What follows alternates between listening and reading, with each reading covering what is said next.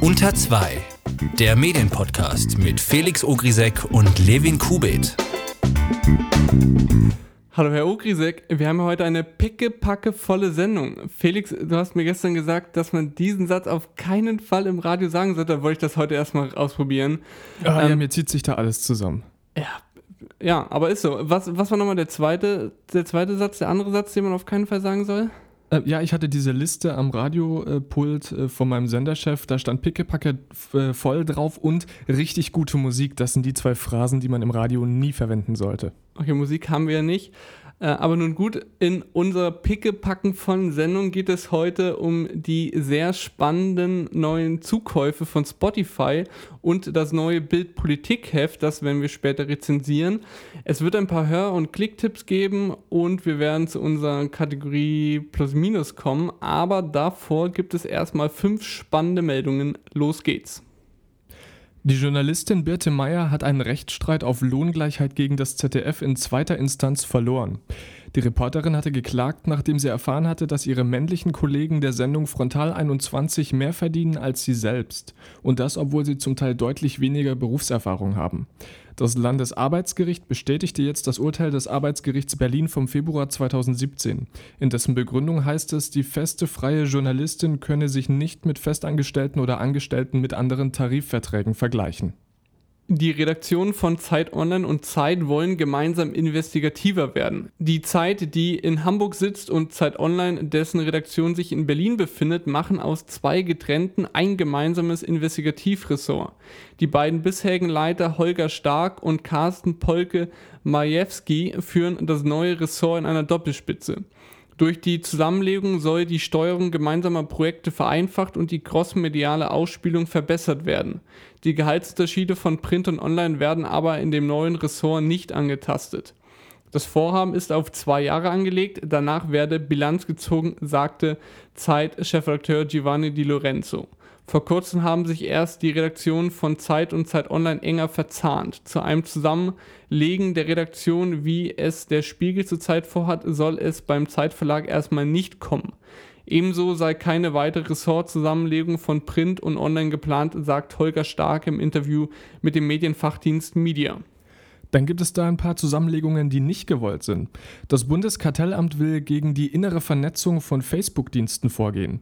Nachdem die irische Datenschutzbehörde zuletzt der Zusammenlegung von Facebooks Messenger-Angeboten kritisch gegenüberstand, möchte nun auch das deutsche Kartellamt eine Monopolstellung unterbinden. Das Bundeskartellamt untersagt Facebook, die Nutzerdaten von verschiedenen Plattformen wie WhatsApp und Instagram in den einzelnen Facebook-Konten in Deutschland ohne explizite Zustimmung der Nutzer zusammenzuführen.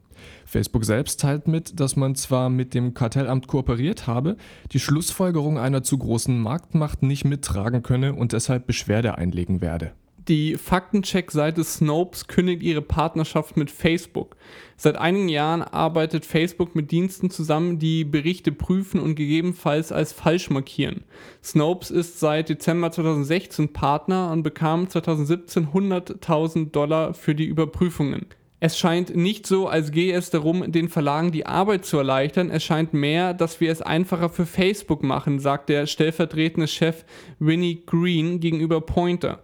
Man wolle lieber die eigenen Leser priorisieren. Der Snopes-Gründer David Mickelson meint, dass das Fact-Checking-Programm von Facebook nicht gut für sie als Organisation funktioniert habe. Das Hauptproblem sei das fehlende Engagement Facebooks gewesen, sagt er TechCrunch. Ähnlich schaut offenbar die Situation bei der Nachrichtenagentur Associated Press aus. AP setzt zurzeit die Arbeit aus, um über ihre Rolle in dem Fact-Checking-Programm nachzudenken.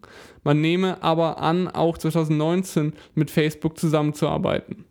Andere Fact-Check-Partner wie PolitiFact, AFP und FactCheck.org bestätigen gegenüber TechCrunch, dass sie weiterhin mit Facebook zusammenarbeiten. Währenddessen verkündet ein anderer Faktencheck-Dienst die neu geschlossene Kooperation. Lead Stories wird künftig mit Facebook zusammenarbeiten und Berichte auf ihren Wahrheitsgehalt prüfen. Und das Branchenportal Media wird verkauft. Die Handelsblatt Media Group verkauft das Online-Portal an die Bush Entertainment Media. Ein Sprecher der Handelsblatt Media Group sagte, es sei die Zukunftsstrategie, wirtschaftlichen Sachverstand zu verbreiten. Darum habe man sich entschieden, Media in andere Hände zu geben. In der Medienbranche gab es schon länger Gerüchte, dass Media verkauft werden sollte. Felix, Ja? wo hörst du deine Podcasts? Ähm, ich bin da sehr glücklich mit der Apple-eigenen äh, Podcast-App. Aber gibt es denn da auch andere Möglichkeiten, frage ich mich.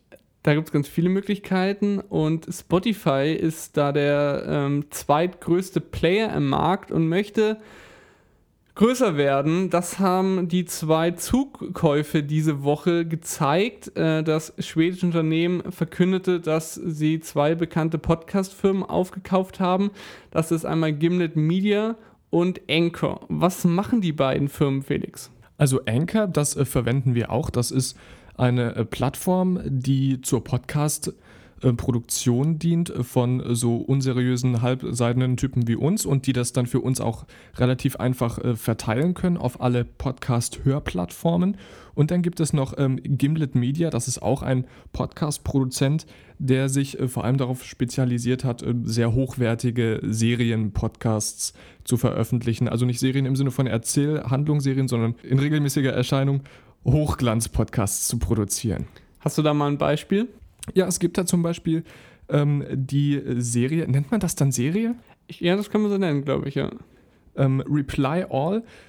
Da habe ich schon ein paar Folgen von gehört, ist allerdings schon eine Weile her, dass ich das mal gehört habe, denn äh, Gimlet gibt es schon seit 2014. Seit 2016 haben sie auch ähm, entsprechende Werbeplattformen, ähm, um Investoren äh, zu locken, die dann die entsprechenden ähm, Sendungen featuren können. Scheinbar soll Spotify 230 Millionen Dollar für Gimlet Media ausgegeben haben. Mit den beiden Käufen soll es aber noch nicht genug für dieses Jahr sein. Spotify sagt, dass man um die 500 Millionen Dollar dieses Jahr für Käufe und Kooperationen ausgeben wolle. Was bezweckt Spotify denn mit den Käufen? Was will die Firma mit, den, mit dem ganzen Podcast-Markt anstellen? Was hat sie vor? Naja, das Interessante ist, dass äh, diese Verkäufe zusammenfallen mit dem, mit dem äh, Earnings Report, also wie viel Geld gemacht wurde. Und ähm, der Chef von Spotify, äh, Daniel Eck heißt der, wenn ich mich richtig entsinne, Ja. der hat gesagt, dass man äh, plötzlich festgestellt hat, dass äh, Spotify ja nicht nur Musik ist, sondern dass Audio allgemein ein, ein wichtiges Medium ist. Und jetzt sind sie eben drauf gekommen, dass Audio momentan eben auch durch Podcasts äh, verbreitet wird. Und da wollen sie natürlich im Markt mitmischen. Spannend ist tatsächlich der Zeitpunkt, dass das zeitgleich mit diesem äh, Earnings Report ähm, veröffentlicht wird. Denn eigentlich geht es, stand jetzt Spotify relativ gut. Deren aktive monatliche Userbase ist um 30% gewachsen auf 207 ähm, Millionen und das ist schon relativ ordentlich. Zudem ist das jetzt der erste Bericht, in dem sie jemals, seit es Spotify gibt, überhaupt Gewinn gemacht haben. Das Problem, das Spotify und alle anderen Streamingdienste haben, beschreibt äh, Marcel Weiß bei Netz, äh, neunetz.com ganz gut. Ähm, nämlich, da die wenigen großen Labels ein Oligopol ähm, sind und Streaming-Services ähm, schon wesentlich unattraktiver wären, wenn nur ein einziges Label nicht dabei ist, also in dem, in dem Portfolio von den Streaming-Diensten, diktieren eben die großen Labels die Bedingungen und nicht Spotify. Folglich haben die Labels die Marktmacht und bestimmen die Preise und greifen eben den Großteil des Profits ab. Für Streamingdienste wie Spotify oder Apple Music bleibt also recht wenig übrig. Deshalb müssen ähm, eben sie sich andere Erlösquellen suchen und durch Podcast kann Spotify eben etwas unabhängiger von dem Musikbusiness werden. Mhm, Die Frage ist ja jetzt, ob das ein strategischer äh, Kauf bleibt, um die Investoren glücklich zu machen und äh, um den Gewinn zu maximieren, oder ob Spotify dann auch in den Strukturen was ändern wird und ähm, es zum Beispiel für die Verteiler einfacher wird, über Anchor direkt auf Spotify zu kommen. Also ob ähm, die, die Podcasts dann insgesamt nochmal einen Push in der, in, der, in der Verbreitung bekommen. ja, das wird, das, das finde ich, das wird das Spannendste, wie Spotify Anchor einbaut. Weil das, äh, das Merkmal von Anchor ist ja quasi, dass jeder dumme einen Podcast produzieren kann. Du kannst einfach äh, einen Knopf drücken mit deinem Handy, kann, kannst theoretisch auch ohne Mikro einfach, einfach auf Aufnehmen drücken und kannst losproduzieren, kannst irgendwie Musik drunter legen, kannst auf, auf Feedback äh, reagieren, Feedback einbauen. Das funktioniert in Anchor halt super einfach. Und äh, wenn, wenn, wenn, ich weiß nicht, ob Spotify will, dass so theoretisch ähm, Low-Quality-Podcasts ähm, auf, auf Spotify kommen.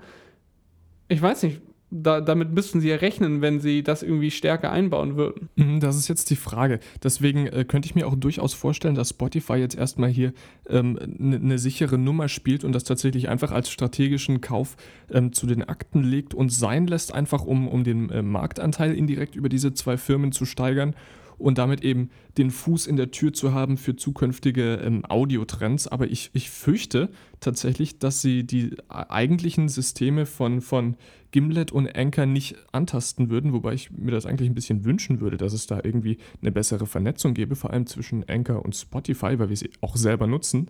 Und Anchor in den letzten Monaten sehr, sehr große Schritte in der Entwicklung seiner Plattform gemacht hat und man Anchor so tatsächlich ähm, zu einem relativ großen äh, Anbieter und Vermarkter machen könnte. Ja, einer dieser großen Schritte war ähm, das Einführen von, von Sponsored, von Werbung quasi. Ähm, was Anchor quasi, man, als, als Firma kann man auf Anchor quasi Kooperationen anbieten und dann liest der Podcaster eben eine Message des, des Werbetreibenden vor. Das ist super einfach und ähm, könnte es eben, könnte auf jeden Fall für Spotify so ein, so ein Werbemodell, das Werbemodell verändern von Spotify. Mhm. Es gibt dann noch ähm, einen schönen Artikel von The Verge, die darüber geschrieben haben, was passieren muss, damit Spotify eine tolle Podcast-App wird. Und die haben da ganz groß geschrieben, es muss eine klare Trennung zwischen Podcast und Musik geben. Und das würde ich so unterschreiben, denn die Spotify-App ist für mich, sorry, ein reiner Clusterfuck von Organisation. Ähm, das würde ich unterschreiben, wenn sie da eine klare Trennung machen. Frage, glaubst du, eine zweite Spotify Podcast-App wäre sinnvoll? Nee, glaube ich nicht. Ähm, die, die, das werden die auch wahrscheinlich nicht machen. Kann ich mir nicht vorstellen. Die werden das irgendwie, also wenn sie es wirklich trennen wollen, machen sie unten in der Leiste einen neuen Tab rein. Aber sonst, wieso, wieso eine neue App? Ich weiß nicht, das war so die Überlegung, weil äh, Apple das ja auch schon hat. Und ich weiß nicht, ob das ähm, schlau ist, aber bisher hat Apple das auch noch nicht geändert. Wobei das äh, demnächst vielleicht auch bevorstehen könnte, wenn die ihren äh, TV-Streaming-Dienst launchen, aber das ist wieder eine komplett andere Geschichte. Naja, aber das ist ja dann auch wieder also Spotify finanziert sich ja zum einen Teil ähm, aus Werbung und ist also daran interessiert, dass möglichst lange auf ihrer Plattform Musik oder Podcast gehört werden, damit eben mehr Werbung eingespielt werden kann. Und wenn du dann das trennst und, und, und die Podcasts in der einen App hast und die Musik in der anderen, und du hörst Podcast, willst irgendwie zur Musik wechseln, ich weiß nicht, das ist vielleicht ein größerer Schritt und die Leute wechseln dann vielleicht doch nicht und so, wenn das alles in einer App drin ist, ist vielleicht die Anregung größer, länger in dieser App zu bleiben. Mhm, ja, das ist ein schlaues Argument. Auf jeden Fall ähm, wissen wir bisher noch nicht, wie Spotify mit seinen neuen ähm, Marken, die sie jetzt gekauft haben, für insgesamt 500 Millionen umgehen wird. Aber ich, ich hoffe das Beste für, die, für das Medium-Podcast. Das wird spannend. Wir werden, wir werden dranbleiben. Aber Felix, es ist wieder Zeit für ein Quiz. Davon weißt du noch nichts, aber jetzt weißt du es. Oh ja. ähm, Donald Trump hat ja diese Woche seine State of the Union Rede gehalten. Hast du sie gesehen? Mhm. Natürlich nicht. Okay, äh, das macht auch nichts. Äh, die Rede wurde von, von vielen großen Fernsehsendern übertragen. Und jetzt möchte ich von dir wissen, bei welchem Sender sie von den meisten Personen angeschaut wurde. Aus dem Bauch raus würde ich Fox sagen. Fox News. Da hast du vollkommen recht. Äh, ja. 11,1 Millionen äh, Zuschauer äh, waren bei Fox News. Und da, erst dann kommen die anderen großen Hauptsender, zum Beispiel ähm, MSNBC hatte 3,8 Millionen, CNN 3,4 Millionen Zuschauer. Und ich finde, das zeigt, das zeigt nochmal deutlich, wie viele Menschen Fox News erreicht, also der Nachrichtensender, über den man sich außerhalb von Amerika so lustig macht. Wie relevant der trotzdem ist bei solchen Veranstaltungen auch sonst. Du sprichst gerade von einem populistischen Nachrichtenverteiler. Ist das gerade eine Mörderüberleitung? Felix, ja, das ist eine Mörderüberleitung zu, zum neuen Bild-Politik-Heft.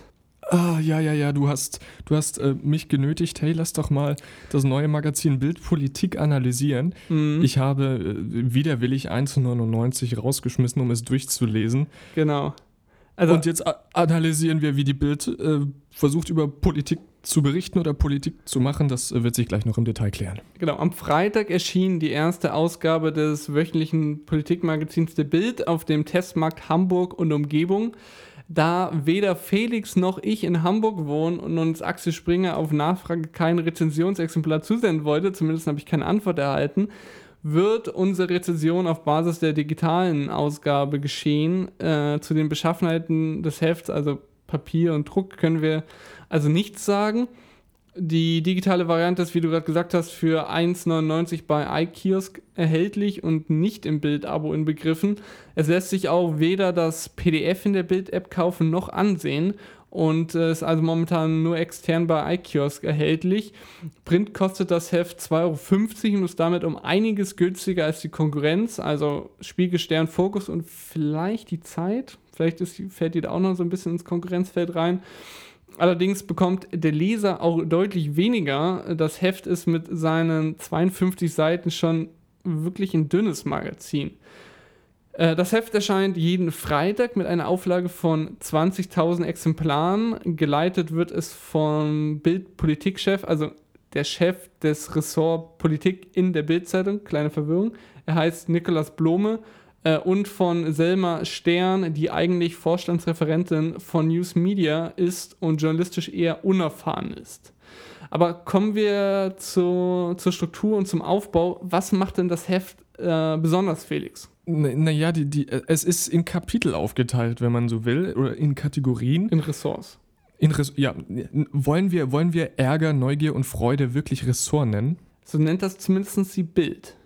Ja, also es sind, es sind diese drei Kategorien, die wir jetzt unter Ressort verbuchen. Ähm, als erstes das Ressort Ärger, dann das Ressort Neugier und hinten raus das äh, Ressort Freude, zu denen dann eben ähm, immer in etwa anteilig äh, die Geschichten sind. Wie viele sind das denn? Äh, nein, Ärger hat die meisten Geschichten, sehe ich gerade. Genau, also Ärger hat 17 Seiten, während Neugier und Freude jeweils 11 Seiten haben. Also Ärger, das Hobby von der Bild-Zeitung, ist auf jeden Fall ähm, im, im, überwiegt. Ja, du bist ja mit, einem, mit, mit sehr großer Euphorie da reingestürzt. Lass uns dieses Ding analysieren. Ich, ich würde gerne mal vorneweg die, die äh, vermutlich kurz zu beantwortende Frage stellen. Was ist denn gut an Bildpolitik? Ich würde noch gerne noch äh, einen Punkt zu den, zu den Ressorts sagen, weil ich das eben, oder wie du sie nennst, Kategorien, weil ich das eben ganz interessant finde, weil die Mhm. Bild sagt ähm, von vornherein, es macht nicht mehr so viel Sinn, ähm, die ganzen Themen in einzelne Ressorts einzuordnen, beziehungsweise es ist oft nicht machbar. Als Beispiel führt da äh, Selma Stern das Thema Diesel ein. Das ist ein Wirtschaftsthema eigentlich, aber auch ein politisches Thema, vielleicht auch Gesellschafts. Äh, bei der Bild ist es eben diese Woche, bei Bildpolitik ist es diese Woche eben im Ressort Ärger verbucht. Ja, ähm, die erste Ausgabe macht mit dem Titel Warum versagt unsere Regierung auf? Wobei äh, die Zitat Schrottarmee, die Dieselwut und die Funklöcher gemeint sind. Äh, eine Differenzierung ist äh, hier schon mal nicht zu sehen. Im Magazin finden sich viele Fragen. Alle Artikelüberschriften bis auf die der Kommentare bestehen aus einer. Zum Beispiel, warum schieben wir nicht die richtigen ab? Brauchen wir jetzt äh, neue Atomwaffen in Europa? Oder warum macht diese Schufterei glücklich? Äh, deshalb wurde auch offenbar zuerst an den Namen Q12 gedacht, wegen den Fragen. Ähm, die Sprache an sich ist recht einfach gehalten, wie man es von der Bildzeitung kennt. Ähm, das ist aber der Zielgruppe einfach geschuldet. Äh, ein Beispiel aus der Übersichtsseite des Ressorts Ärger. Da heißt es in kurzen Sätzen, das Flugzeug, mit dem die Verteidigungsministerin am 6. Februar von Berlin nach Paris flog, gehörte nicht der Luftwaffe. Sie musste es sich von der belgischen Luftwaffe leihen. Warum? Weil unsere Luftwaffe nicht in der Lage ist, hochrangige Politiker unzuverlässig von A nach B zu bringen. Sieht man, finde ich, ganz gut. Einfache Sprache, kurze Sätze, immer diese Wiederholung mit Luftwaffe, Luftwaffe, Luftwaffe. In den Texten finden sich auch immer wieder fettgedruckte Sätze und farbige äh, Abschnitte, was wahrscheinlich den, den, den Leser am Text einfach halten soll. Ich muss äh, tatsächlich zugeben, ich, ich finde das, ähm, die, diese stilisierten Textabschnitte finde ich sehr gelungen. Und ähm, es ist auch eben bildtypisch großes Bild, wenig Text, deswegen kurze Sätze, damit viel äh, Inhalt reinkommt. Aber ich muss tatsächlich, also diese eine gute Sache, die ich diesem äh, Magazin gestehen muss, ich finde, es ist sehr gut gelayoutet. Also äh, Farben aufeinander abgestimmt, äh, Weißräume, das gefällt mir alles. Äh, sehr gut. Und diese ganzen Fragen, die, so, die du eben angesprochen hast, äh, da haben sie es sich vielleicht ein bisschen leicht gemacht, weil die Unterüberschrift heißt ja Bildpolitik, die wichtigsten Fragen der Woche. Kein Anspruch auf Beantwortung, müsste man in Klammern noch dann dazusetzen. aber ähm, ja, kommen wir zum Inhalt. Genau. Also die Artikel sind alle, wie du gesagt hast, wirklich kurz gefasst. Selten ist ein Artikel länger als zwei Seiten. Äh, die Themen sind zwar nicht immer klassische Bildthemen, aber sehr oft sind sie das der Media-Chefredakteur Georg Aldrogge, der, das kann ich mit Gewissheit sagen, weil ich ihn bei meinem Praktikum bei Media kennengelernt habe, äh, der kennt sich hervorragend mit Magazinen aus und der kommt zu dem Schluss, dass bei den Themen und der Argumentation der Artikel, Zitat, Wutbürger und Anhänger einer parteiübergreifenden Merkel muss weg Fraktion angesichts solcher Cover doch beiläufig nicken dürften. Äh, Thomas Hahn von der Süddeutschen Zeitung sieht das ähnlich und meint, die Zeitung lese sich wie eine Vereinszeitschrift vom rechten CDU-Flügel, der potenzielle AfD-Wähler gefallen will. Die Kommentare, von denen es vier an der Zahl gibt in dem Heft, ähm, zwei davon im Ressort Ärger, die anderen jeweils in den beiden übrigen, sind geprägt von einem gigantischen Ausrufezeichen in der Mitte der Seite. Ähm, Titel sind zum Beispiel Es muss vorerst ein Kind sterben, zum Thema Wölfe in Deutschland. Ähm, redet endlich Klartext über die Clans oder etwas für die eigene Bildseele. Die Medien sind nicht schuld am Erfolg der AfD. Das finde ich äh, insofern tatsächlich relativ erstaunlich, ähm, denn im Editorial heißt es ja äh, noch äh, relativ deutlich, dass die Politik sich äh, abgrenzen müsse äh, von dem, was die AfD oder politische linke und rechte Ränder machen. Und man es dann da doch tatsächlich in einer äh, eierlegenden Wollmilch-saugleichen Aktion schafft, genau diese Leute wieder zu bedienen. Und äh, auch sehr interessant finde ich, vielleicht habe ich das übersehen, korrigiere mich da gerne, die äh, Kommentarspalte. Also die, die haben alle dieses Ausrufezeichen, aber dass da Meinung steht in so einem schwarzen Balken, ist relativ gut versteckt, ne? Ich öffne mal kurz die Bild, um das, äh, das Bild Politikheft, um das mal nochmal anzugucken. Wir fügen hier jetzt digital ein Rascheln ein für die Atmosphäre. ich sehe, ach doch, es steht auch Meinung groß drauf. Mir ist dieses Meinungsding tatsächlich äh, beim ersten und zweiten Lesen dieser Kommentare untergegangen. Ich habe es nicht gesehen. Naja, es ist ziemlich in der Mitte von der Seite steht Meinung und danach nochmal eine Bild, also eine, eine, eine zweite Überschrift quasi das Verbot, Wölfe zu schließen, zu schießen, ist verantwortungslos, zum Beispiel bei dem, bei dem Wölfe-Kommentar. Ähm, ja, bei dem bin ich auch gerade und äh, gerade da finde ich, ähm, dass dieses Meinung, also rot auf schwarzem Grund, dieses dunkle Rot auf schwarzem Grund ist ein bisschen undankbar. Ich habe dann nämlich sofort drüber geschaut und diesen Schwarz-Weiß-Kontrast der Überschrift, das Verbot, Wölfe zu schießen, blablabla, angeschaut und dieses große rote Ausrufezeichen, das äh, nimmt Platz weg, da könnte auch einfach groß Kommentar stehen. Ja, finde, ja, aber ich finde, durch dieses Ausrufezeichen, durch das es bei allen Kommentarseiten ist, sobald man das halt einmal gesehen hat, ah ja, Bildpolitik, wenn dann Kommentar, äh, ein riesen Ausrufezeichen steht, heißt das, das ist ein Kommentar. Es ist doch sehr, sehr ersichtlich für den Leser. Also gut, vielleicht war ich heute Morgen einfach zu doof ohne Kaffee, um das äh, mitzubekommen. Aber ich unterstelle, ähm, dass auch andere Leute zu doof dafür sind. Ähm, und ich, ich halte es äh, zurzeit, äh, so wie die Medien momentan positioniert sind gegenüber der Öffentlichkeit, äh, sehr wichtig, die Kategorien viel, viel deutlicher zu machen und das nicht an einem roten Aufruf, Ausrufezeichen aufzuhängen. Aber das ist vielleicht nur mein, mein persönliches Geschmacksdesign-Ding. Wenn wir schon beim roten Ausrufezeichen sind, lass uns doch mal mit der optischen Gestaltung weitermachen. Denn das Magazin hat wirklich ein durchgängiges Design sieht man an den Ausrufezeichen, aber prägnant sind auch die abgerundeten Striche, mit denen die Überschriften unterlegt sind. Diese Abrundungen finden sich aber auch ähm, aus Textunterleger auf Bildern wieder. Das zieht sich das ganze Heft und wirkt konsequent. um mal den Design-Nerd raushängen zu lassen. Es gibt ja im Design zwei verschiedene Arten von Abrundungen. Einmal die etwas weniger schönen, die quasi am Anfang und am Ende der Rundungen eine, eine Ecke haben, also ein Abbruch der Geraden zu sehen ist. Mhm. Ähm, da kann man ganz klar sagen, wo die Rundung eben anfängt. Und die elegantere Lösung ist die andere, nämlich wenn die Abrundung langsam und deutlich früher anfängt und keinen Abbruch der Geraden sichtbar macht. Solltet ihr gerade ein Apple-Gerät zur Hand haben, egal ob iPhone, iPad oder Mac, dann könnt ihr euch das wunderbar mal anschauen. Das ist nämlich die zweite Variante eben. Was auch ein Grund ist, wieso die Geräte so elegant ausschauen. Und wieso erzähle ich das jetzt? Weil auch äh, in, in Bildpolitik die zweite und elegantere Variante genutzt wird. Was mir sofort aufgefallen ist, sieht einfach schicker aus. Ja, also optisch möchte ich diesem Heft wirklich äh, gar nichts ankreiden. Ähm, optisch ist das ein, ein sehr schönes Stück. Was ist denn dein Fazit von dem ganzen Heft? Ach, ja, ich. ich also, ich, ich, es ist ein starkes Wort, aber ich meine, um Propaganda zu machen, hätten sie jetzt nicht nochmal ein extra Blatt machen müssen. Also das, das schafft die normale Bild auch so. Also kurze Texte, verkürzte Argumente, die auf einen falschen Schluss ähm, hin argumentieren, nicht aktiv, aber mindestens in der Wortwahl dafür sorgend. Ja, das würde ich in der Amazon-Liste, würde ich so, wer Bild mag, kauft auch Bildpolitik. Also, hm. Was würdest du denn ähm, eher kaufen, Bild oder Bildpolitik? Das ist jetzt eine spannende Frage. Über die habe ich mir noch gar keine Gedanken gemacht. Lass mich äh, kurz ähm, 10 Sekunden nachdenken. Vielleicht müssen wir kurz schneiden. Okay, ich gebe dir die 10 Sekunden.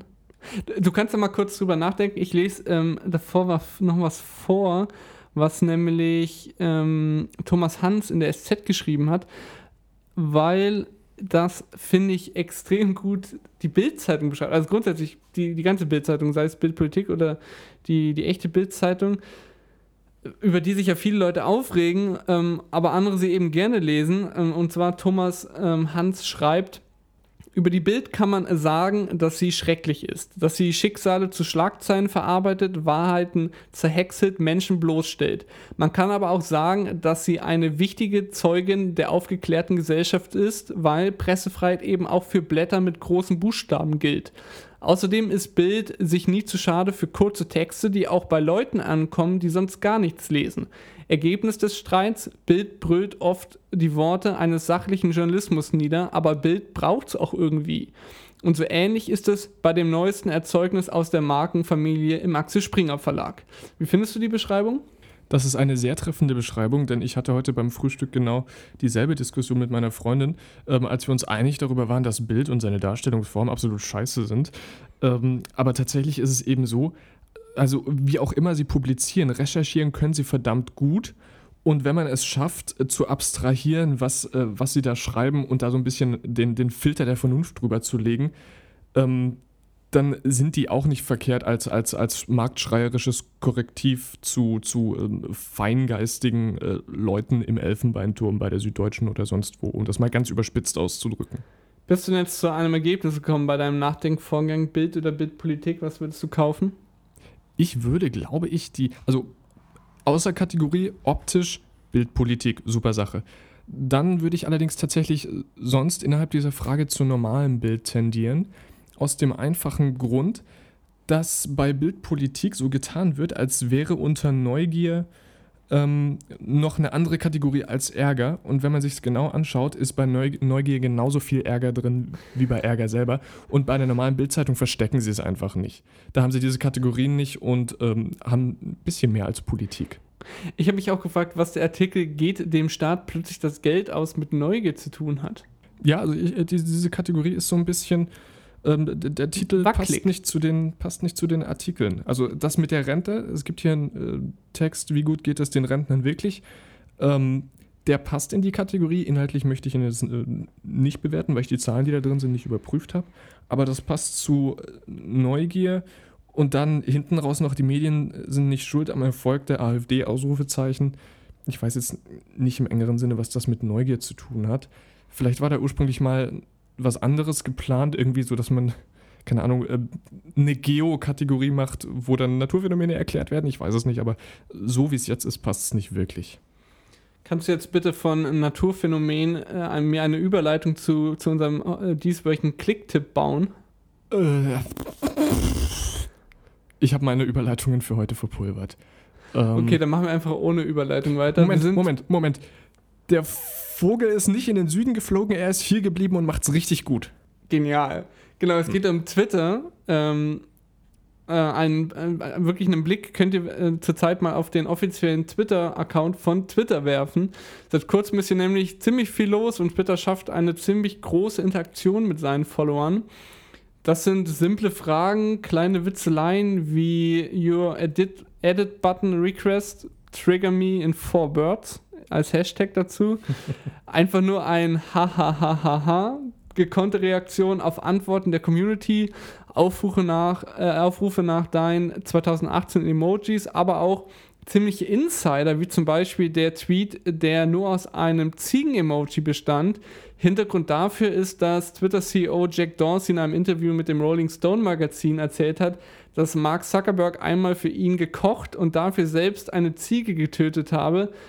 Also auch auf sowas reagiert der Twitter-Twitter-Account und erzielt aber tausende Retweets, Kommentare und Likes damit. Ja, die haben ihr Social Media Game echt abgesteppt, wie man heutzutage ganz cool sagt. Und es macht viel, auf jeden Fall Spaß, sich da mal durchzulesen. Aber apropos Jack Dorsey, der Twitter-Chef ist zurzeit auf Interview-Tournee und davon möchten wir euch zwei empfehlen. Das ist einmal äh, das Podcast-Interview mit Bill Simpsons, da, was ich persönlich sehr spannend finde, da man beim Zuhören gut nachvollziehen kann, wie Dorsey auf aktuelle Problematiken blickt und zwischen ziemlich vielen Optionen abwägen muss. Das zweite, etwas ausführliche Gespräch hat er mit Joe Rogan ähm, geführt. Verlinken wir euch beides in den Show Notes. Neulich war Super Bowl. Ich habe ihn nicht geschaut. Levin, du vermutlich auch nicht, nee. aber dir ist da was aufgefallen im Werbeblock.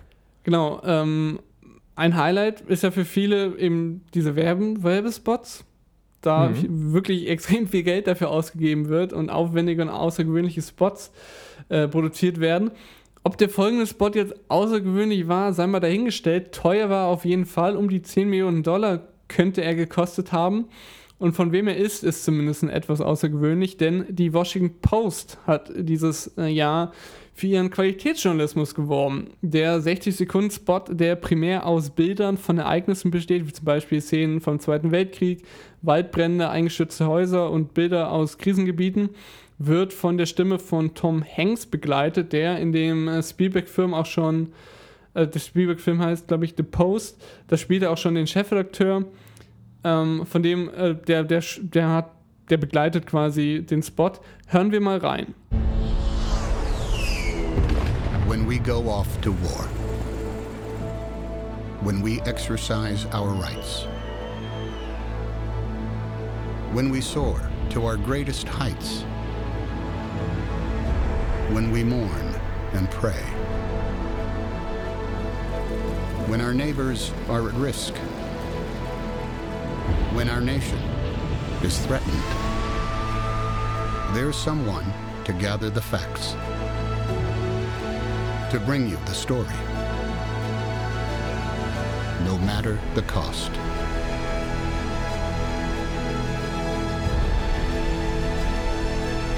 Because knowing empowers us.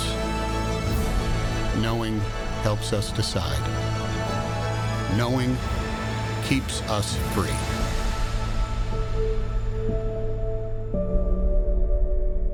Der Washington Post-Herausgeber und CEO Fred Ryan sagte, der Spot sei nicht dafür da, Abonnenten zu aggregieren, sondern es sei eine Message, um den Journalismus zu unterstützen und die Gefahren, denen Journalisten gegenüber stehen, aufzuzeigen. So werden der verstorbene Autor äh, Jamel Khashoggi, der in der saudi-arabischen Botschaft in Istanbul umgebracht wurde, und der freie Reporter Austin Tice gezeigt, der in Syrien sechs Jahre verschwunden war. Ist wirklich ist ein Spot, der auf jeden Fall cool ist, dass die, dass die Washington Post dafür Geld investiert hat und ihn auf so großer Bühne präsentiert hat. Schaut ihn euch mal an. Kommen wir von der einen coolen Sache zur nächsten coolen Sache. Wir kommen zu Plus Minus. Da gibt es irgendwas sehr Cooles von uns und irgendwas nicht so Cooles. Mhm. Womit fangen wir an? Ähm, was hat ja mit dem Negativen, weil wir wollen ja mal positiv rausgehen. Felix, was hat dir denn diese mhm. Woche zu schaffen gemacht? Ach, ich bin, ich bin bei radioszene.de rumgesurft und habe festgestellt, die, die äh, Digitalisierung hält auch vor den Radiomachern nicht, denn ähm, 89.0 RTL, ein Radiosender, hat jetzt in seiner App eine neue Funktion, nämlich die Swap-Funktion, den Swap-Button, mit dem man Lieder austauschen kann, die man nicht hören möchte. Also wenn man das Radio einschaltet über, sein, über, über seine Radio-App auf dem Handy, kann man sagen, äh, Scheißlied möchte ich nicht, drückst einen Knopf, Lied weg. Und du kriegst dann aber trotzdem noch die Moderationen und Nachrichten und Wetter und alle Comedy-Elemente äh, noch mit. Und ich finde, das ist eine furchtbare Zerstückelung des Radiokonzepts, denn es gibt ja Leute, Musikredakteure, die bewusst auswählen, wo wann welches Lied kommen soll, mit welcher äh, Wiedergabe, äh, mit welcher Geschwindigkeit, mit welcher Stimmung und auch Moderationen, die sich darauf beziehen. Ich meine, es ist lustig, dass das technisch möglich ist, aber ich halte das für eine Katastrophe fürs Radio. Das stimmt. Man sollte vielleicht eher den Radiosender wechseln, wenn die Musik nicht gut ist. Was ist bei dir diese Woche nicht so toll? Also ich muss leider eingestehen, dass mir diese Woche gleich zwei Dinge aufgestoßen sind. Ist es okay, wenn ich, wenn ich zwei Dinge diese Woche präsentiere hier? Ah ja, ja, ja, lass es raus, bevor es, bevor es dich auffrisst. Also, ich war am Montag auf einer Podiumsdiskussion, auf der einmal einige Masterstudentinnen der Medienkommunikationswissenschaften saßen und der ehemalige Herausgeber der FAZ, Hugo Müller-Vogt. Ich muss gleich mal vorweg sagen, ich kannte Müller-Vogt davor nicht. Er war von 1988 bis 2001 Herausgeber. Da war ich drei Jahre alt, nicht auf meinem Radar. Äh, auf jeden Fall war das Thema der Veranstaltung das Vertrauen in die Medien. Zu Beginn haben die MKW-Studentinnen den Zuschauern Input über das Vertrauen in die Medien im Langzeitverlauf gegeben. Dafür haben sie wirklich mehrere Studien hergezogen, die eben alle zeigen, das Vertrauen in die Medien hat sich in den letzten Jahren nicht groß verschlechtert. Also ist gleich geblieben, einigermaßen konstant. Das wollte Müller-Vogt aber überhaupt nicht einsehen. In der späteren Diskussion mit den zuvor vorgestellten Studienergebnissen erneut konfrontiert, wusste er dann aber auch nicht weiter. Und äh, auch im Laufe des Abends punktete er nicht gerade mit Wissen. Wie ich Wikipedia entnahm, wurde er gerüchteweise deswegen als Herausgeber gekündigt, weil es Differenzen vor allem mit dem Mitherausgeber Frank Schirmacher über die Entwicklung des Online-Auftritts der Zeitung gab. Dass Online nicht sein Ding war, merkte man relativ schnell. Er fand zum Beispiel T-Online gar nicht gut, weil, paraphrasiert, zitiert, weil weiß Gott, wer dahinter steckt. Dass, äh, dass, Ströer, dass es Ströer ist und T-Online seit der Übernahme der Chefredaktion durch Florian Harms sehr wohl relevanten Journalismus produziert, war ihm wohl nicht bekannt. Ähm, während der Diskussion drehte er dann noch einiges so hin, dass es für seine Argumentation passte. Toll war dann auch, als eine Studentin aus dem Publikum Müller-Vogts antifeministischen Klagen ansprach, worauf ähm, das sich in der Unterzahl befindende junge Publikum zu klatschen anfing. Das Ganze war, so mein Eindruck, eine Erzählung von persönlichen Vermutungen eines alten weißen Mannes und ich freue mich schon sehr auf das Buch von Sophie Passmann. Ach ja, die Zeit. Aber hey, die wollen ja auch jetzt schon anfangen, online und Print zusammenzulegen. Huiuiui. Wie kommst du auf Zeit? Ähm, ist mir vorhin eingefallen, wegen dieser Meldung. Aber was hat das jetzt mit der Zeit zu tun? Auch, auch wegen alten Leuten, die nicht wissen, wie es funktioniert. Ach so, okay. Ja, Aber ja, äh, kommen wir zu meinem zweiten Punkt. Ähm, ach Gott, da war ja noch was. Ja, genau. ach Gott, ja. Ich muss äh, die, die, eine Grafik aus dem Newsletter von Gabor Steingart ansprechen. Die ist so absurd, dass man sich fragt, wie Steingart jemals Chefredakteur Deutschlands größter Wirtschaftszeitung gewesen sein kann. In seinem Newsletter am Dienstag will Steingart die Reichweite seines Podcastes darstellen. Dafür nutzt er die kumulierten Zahlen seines täglichen Podcasts von einer ganzen Woche und vergleicht sie mit den verkauften Abonnements von ausgewählten Tageszeitungen. Also nochmal deutlich, der ehemalige Handelsblatt-Chefredakteur vergleicht die zusammengerechneten Abrufzahlen von sieben Tagen von seinem Podcast mit den verkauften Abonnements von FAZ, Tagesspiegel, Handelsblatt und Welt es handelt sich dabei nicht mal um die ganze Auflage von den Zeitungen, sondern nur die Abos. Die Kioskverkäufe ignoriert er vollkommen und vergleicht die Tageszahlen mit den Wochenzahlen seines Podcasts. What the fuck? In seiner Grafik hat er dann, äh, hat sein Podcast eine Reichweite von 315.920 Downloads, während die FAZ bei 168.000 zu dümpen scheint und die restlichen Zeitungen bei unter 100.000 liegen. Aber wo würde denn Steingarts Podcast stehen, wenn man die durchschnittlichen Podcasts, äh, die durchschnittlichen Podcast-Downloads ähm, in die Grafik äh, einzeichnen würde? Also so wie das eigentlich ein bisschen Sinn machen würde, nämlich Mhm. bei 45.131 und upsi, das ist weit hinter allen von ihm genannten Zeitungen. Toll ist dann auch noch, was er zu der Grafik schreibt. Er benennt das Motto seines Newsletters 100% Journalismus, null Werbung, keine Märchen. Darf ich an dieser Stelle bitte nochmal die Mediameldung zitieren, wo der Sprecher von Handelsblatt sagt, es sei die Zukunftsstrategie, wirtschaftlichen Sachverstand zu verbreiten? äh, v- vielleicht ist deswegen Gabor Steingart nicht mehr beim Handelsblatt. Ja, ich, ich sehe da einen Zusammenhang. Okay, Felix, ähm, lass uns das Negative hinter uns lassen. Was hat dir diese Woche gefallen? Mir hat diese Woche gefallen ähm, ein, ein, ein Interview im Fernsehen, beziehungsweise nein, es war nicht im Fernsehen, aber vom ZDF. Fangen wir so an. Dieses Interview ging etwa 20 Minuten. Es geht um die Heute Plus vom äh, 7. Februar, in der Daniel Bröckerhoff mit äh, Le Floyd gesprochen hat zum berühmt-berüchtigten Artikel 13, also von wegen äh, Uploadfilter und YouTube sperrt alles und so weiter. Und äh, dieses Interview ist dafür, dass es von einer äh, Fernsehredaktion kam, unfassbar gut. Also sie haben sich wirklich 20 Minuten Zeit genommen und haben sich beide, sowohl der Floyd als auch der Bröckerhoff, richtig tief in der Materie gesuhlt und miteinander äh, argumentiert, was, warum, wo, wie nicht funktionieren würde. Ähm, abseits der Heute-Journal drei Minuten, die man kriegt, ähm, wo Politiker mit Standardfloskeln ausweichen und man sich hinterher denkt, ah, diese Politiker. Das war wirklich ein sehr gutes Interview, aus dem man äh, sehr viel lernen kann, sowohl inhaltlich als auch in der Form des Interviews, das ich ähm, jedem nur empfehlen kann. Es, ist, es war wunderschön. Schaue ich mir auf jeden Fall auch an und packen wir euch natürlich in die ähm, Podcast-Beschreibung. Mhm. Als positive Beobachtung möchte ich diese Woche einen Artikel der New York Times hervorheben. Die New York Times hat Donald Trumps State of the Union Rede mit Anmerkungen und Richtigstellungen versehen und das auf eine sehr simple und übersichtliche Art und Weise. Und sowas möchte ich öfters sehen. Verlinken wir euch ebenfalls in der Podcast-Beschreibung. Und damit war es das für diese Woche. Ich gehe jetzt noch Yep. ein bisschen in der Bild Plus blättern, ärgere mich, dass ich sie nicht zerknüllen und in die Ecke schmeißen kann, weil das iPad Bildpolitik? kaputt ist. Äh, Bildpolitik, scheiße, Pointe versaut. Darf ich nochmal? Schieß los, nochmal. Äh, so, das war's für diese Woche. Ich gehe jetzt noch ein bisschen in der Bildpolitik blättern.